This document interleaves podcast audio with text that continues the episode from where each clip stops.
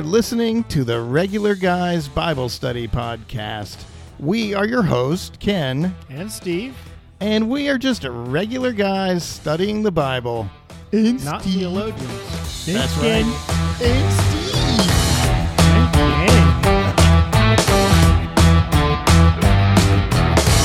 All right, Steve, how you doing? Doing pretty good. We have a special treat today. Do we? Yes, this has to be the most popular verse. That is true. John 3:16 is where we start. That is a very popular verse. Why is it so popular, Steve? because of the message it brings. Nice yawn. Thank you. Hope we capture that. I'm I tried to not make it have noise, but I'm really tired, Steve. Me too. Yeah, but I moved all weekend This is true. I did nothing. and I am exhausted. But that is not going to slow me down.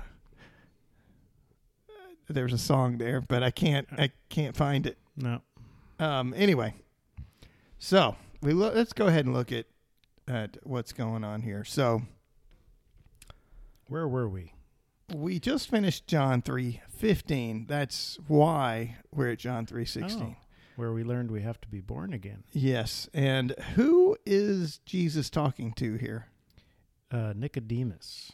Right. And he's talking about, he just talked about how uh, you have to be born again. And Nicodemus is going, How can somebody return to their mother's womb? And, um, you know, Jesus is, Jesus says, you know, how can you understand things of heaven when you can't understand these simple things?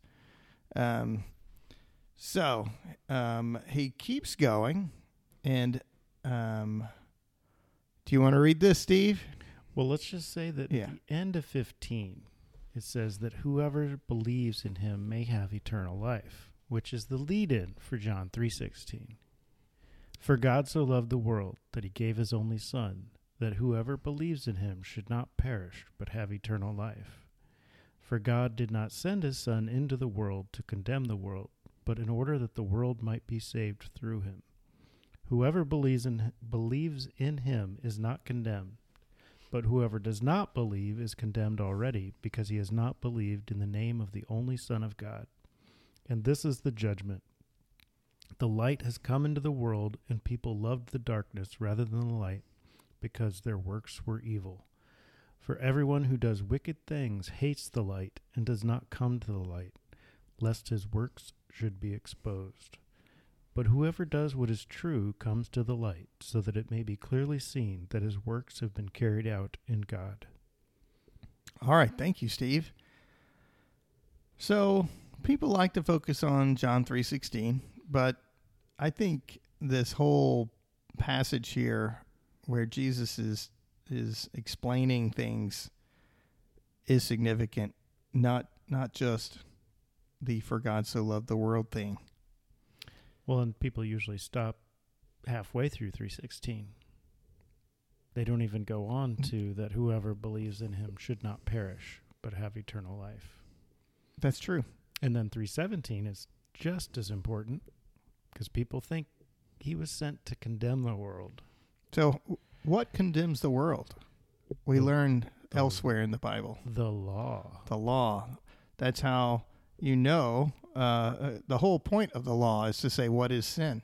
Yep. Right. So the law is what condemns, and Jesus came to um, to save, not to condemn. So, um, let me ask you this, Steve. Does this passage say, or does it imply, that you can say, I believe in Jesus, and then go do whatever the heck you want? I could see where some people might try to take it out of context and and do that. But I don't think it says that. I think it says just the opposite. Um, if you look at 20 and 21 at the end of this section, for everyone who does wicked things hates the light Yeah. So he talk, he's been talking. Uh, let's see. The and this is the judgment. The light has come into the world. That's Jesus. And then he says, "For everyone who does wicked things hates the light and does not come to the light, lest his works be exposed. Whatever, no, but whoever does what is true comes to the light, so that it may be clearly seen that his works have been carried out in God." So I think it's, I think it's pretty clear here that it's not oh yeah i believe in jesus and i Mhm. can do whatever i want it's and the thing is it's not it's much simpler than that really because the the fact is if you believe in jesus you won't want to do those things Well, and if you believe in Jesus, it's because God gave you the ability and the faith to believe in Jesus. that's true But we don't want to go there. let's today. don't go there right now steve We're both too tired to we're way too tired to even consider that. Yes. So anyway, I think that's pretty cool, um, and I think it's really important uh, in this section that it's it's not just about saying you believe. Um, there's another place in the Bible that says um, even the demons believe and tremble, um, but you know they're in hell. Well, I guess they're not all in hell, but they're here. Sometimes it's like hell here, especially in Texas right now. Actually, this is a really nice day. It's only Yesterday 96. was really nice. This morning was awesome. yeah. 67 this morning. Oh, wow. That is nice. All right. Anything more to say about that, Steve? No, I almost off, went off on a tangent when you talked about demons, but I'm not going to go there. All right. Yeah, let's don't go off on that tangent. Okay. Unless it's really fun. E.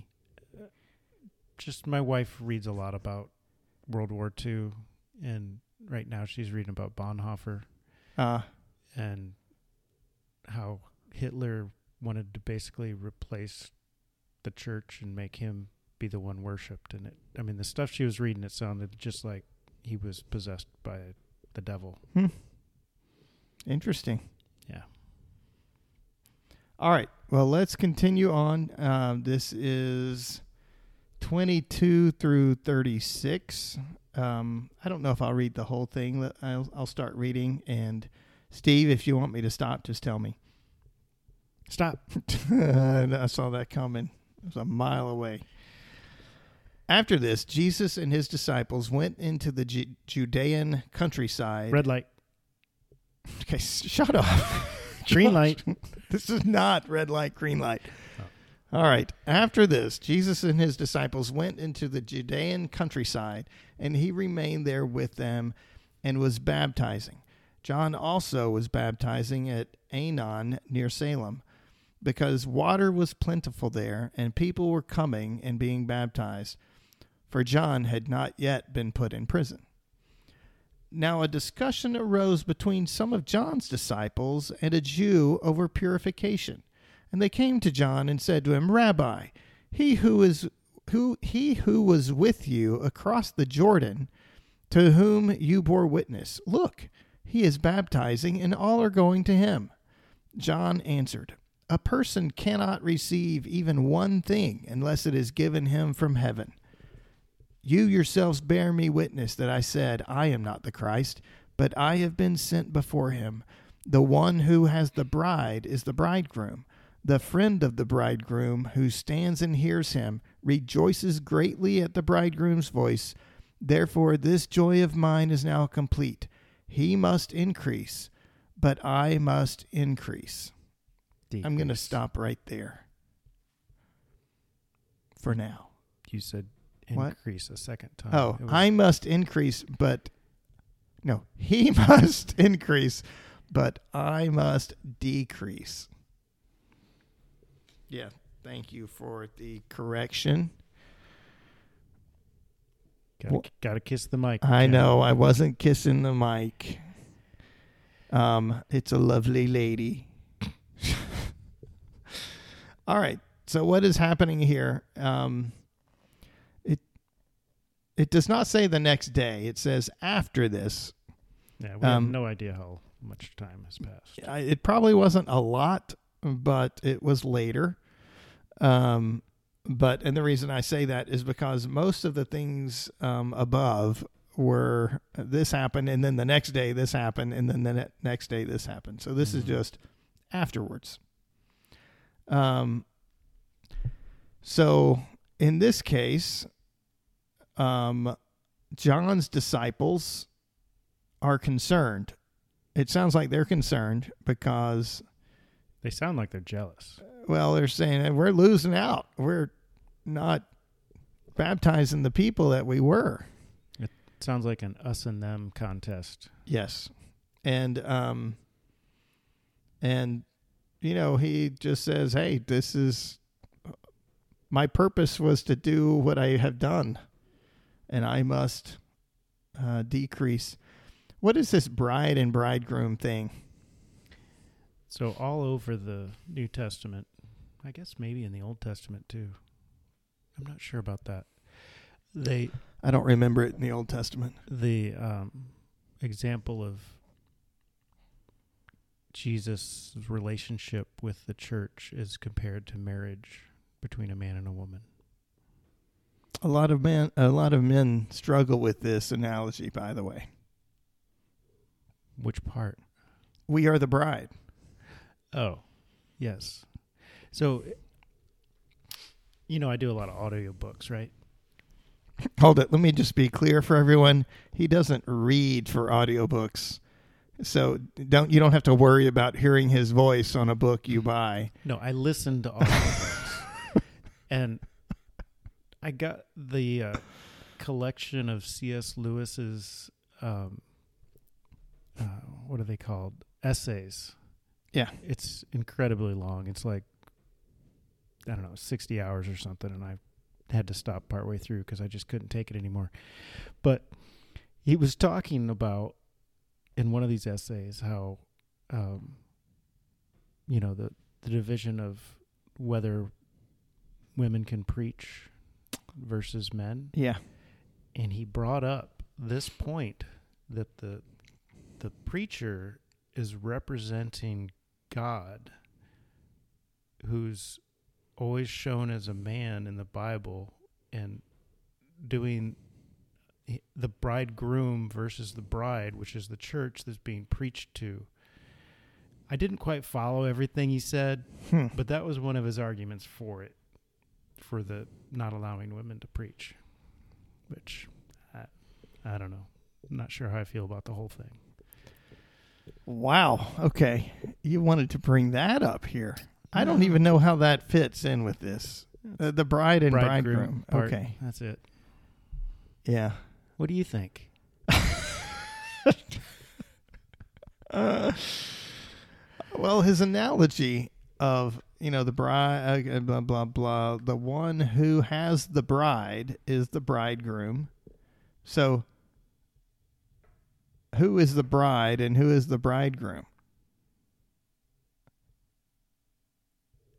Jesus is the bridegroom and the church is the bride. Yeah, but in this case, we don't really know who the bride is right now in this Well, analogy. It's this is it's true. interesting, and he said because I think that's funny because he- it's like, it's like he goes, well, hold on, that I'm not in that group there. So the friend of the bridegroom The best man. who stands and hears him rejoices greatly at the bridegroom's voice. I think he's basically saying it's the best man's job not to lose the ring and to present it. He John has presented the ring. He's done his job.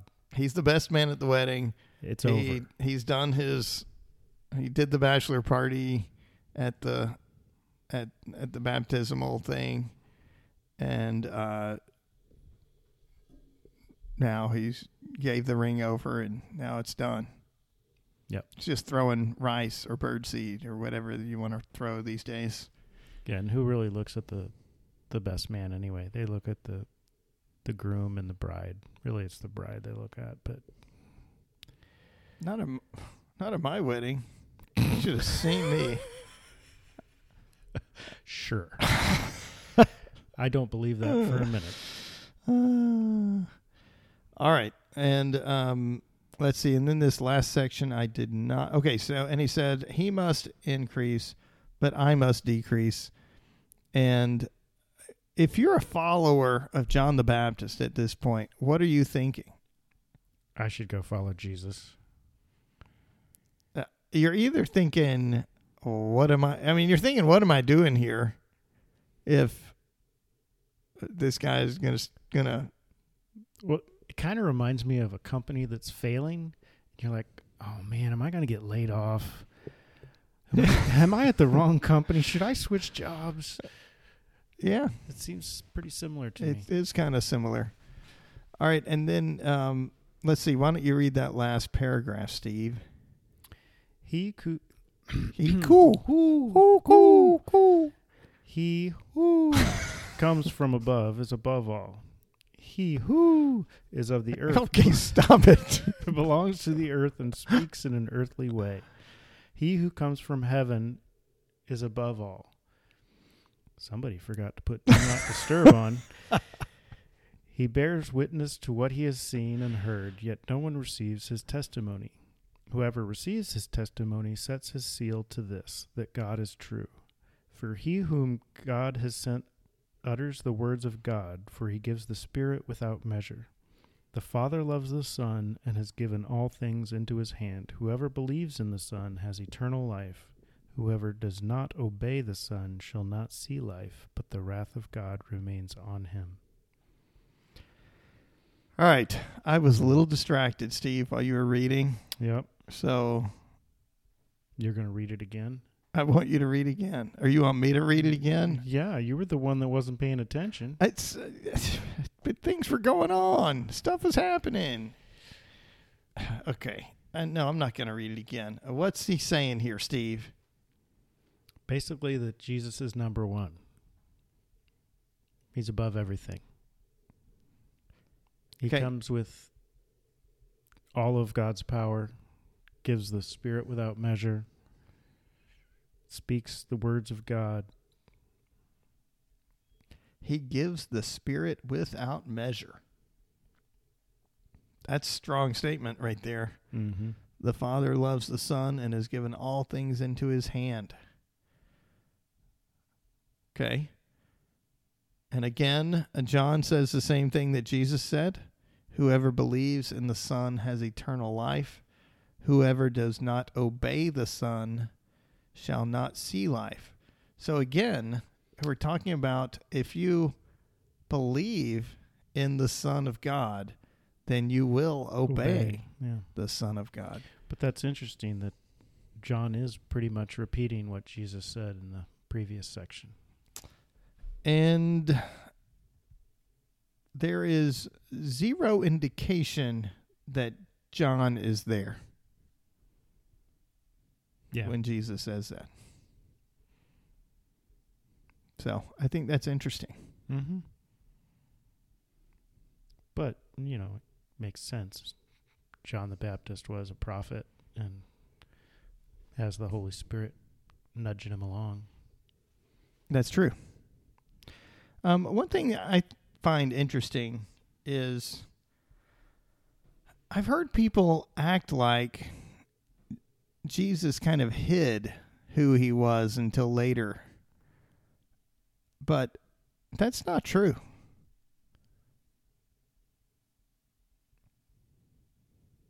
Well, this is all after the wedding at Cana.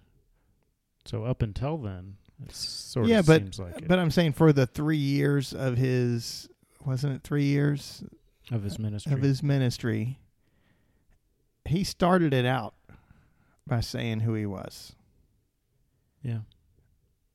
he didn't start out by saying actually has he has he talked about the son must suffer yet Mm, we're still too early, I think, for that. i think so i've been reading so i've been reading way ahead so i don't know um, when that happens Oh no, he does say destroy this temple in three days. Ah, that's right. So now that's that is cryptic right there. That There's yeah. there's no way I think uh, that they should expect or that he would expect for them to understand that. Um, that was intentionally cryptic for us to understand later. Um, but as far as who he is, he, he is not pulling any punches about that, and neither is John. Well, John, the writer of the book, is presenting this. We don't know if all of this is chronological. Uh, yes, we do. We know all of this is chronological because so far everything has happened, and then the next day something happened, and then the next day something that happened, and then after this, this other thing happened. So so far, everything is presented as chronological. Hmm, that's true. All right, I'll give you that one. I, I there are things in in some gospels that there is no indication if they're chronological or not. But so far in John, everything seems he indicates everything is chronological. Okay. All right. Well, Steve, that's everything we've got for tonight. That was pretty quick. It was. It was uh, a record time for our Bible study. I think it's probably a much more manageable piece for people to swallow. It's more- sitting. and digestible. That's it. so they can you think they can swallow it and then digest it and it would be uh, the nutrients would then flow through their small intestine and then their large intestine and Are you saying that our our podcast is crap? no not at all there's parts of it there there would be crap that came out that was not useful yeah like this part right here Yeah, I was gonna say. I think you, you're just giving a great example. All right. Well, I think that's everything, guys. Uh, we will start with John chapter 4 in the next one. See you there.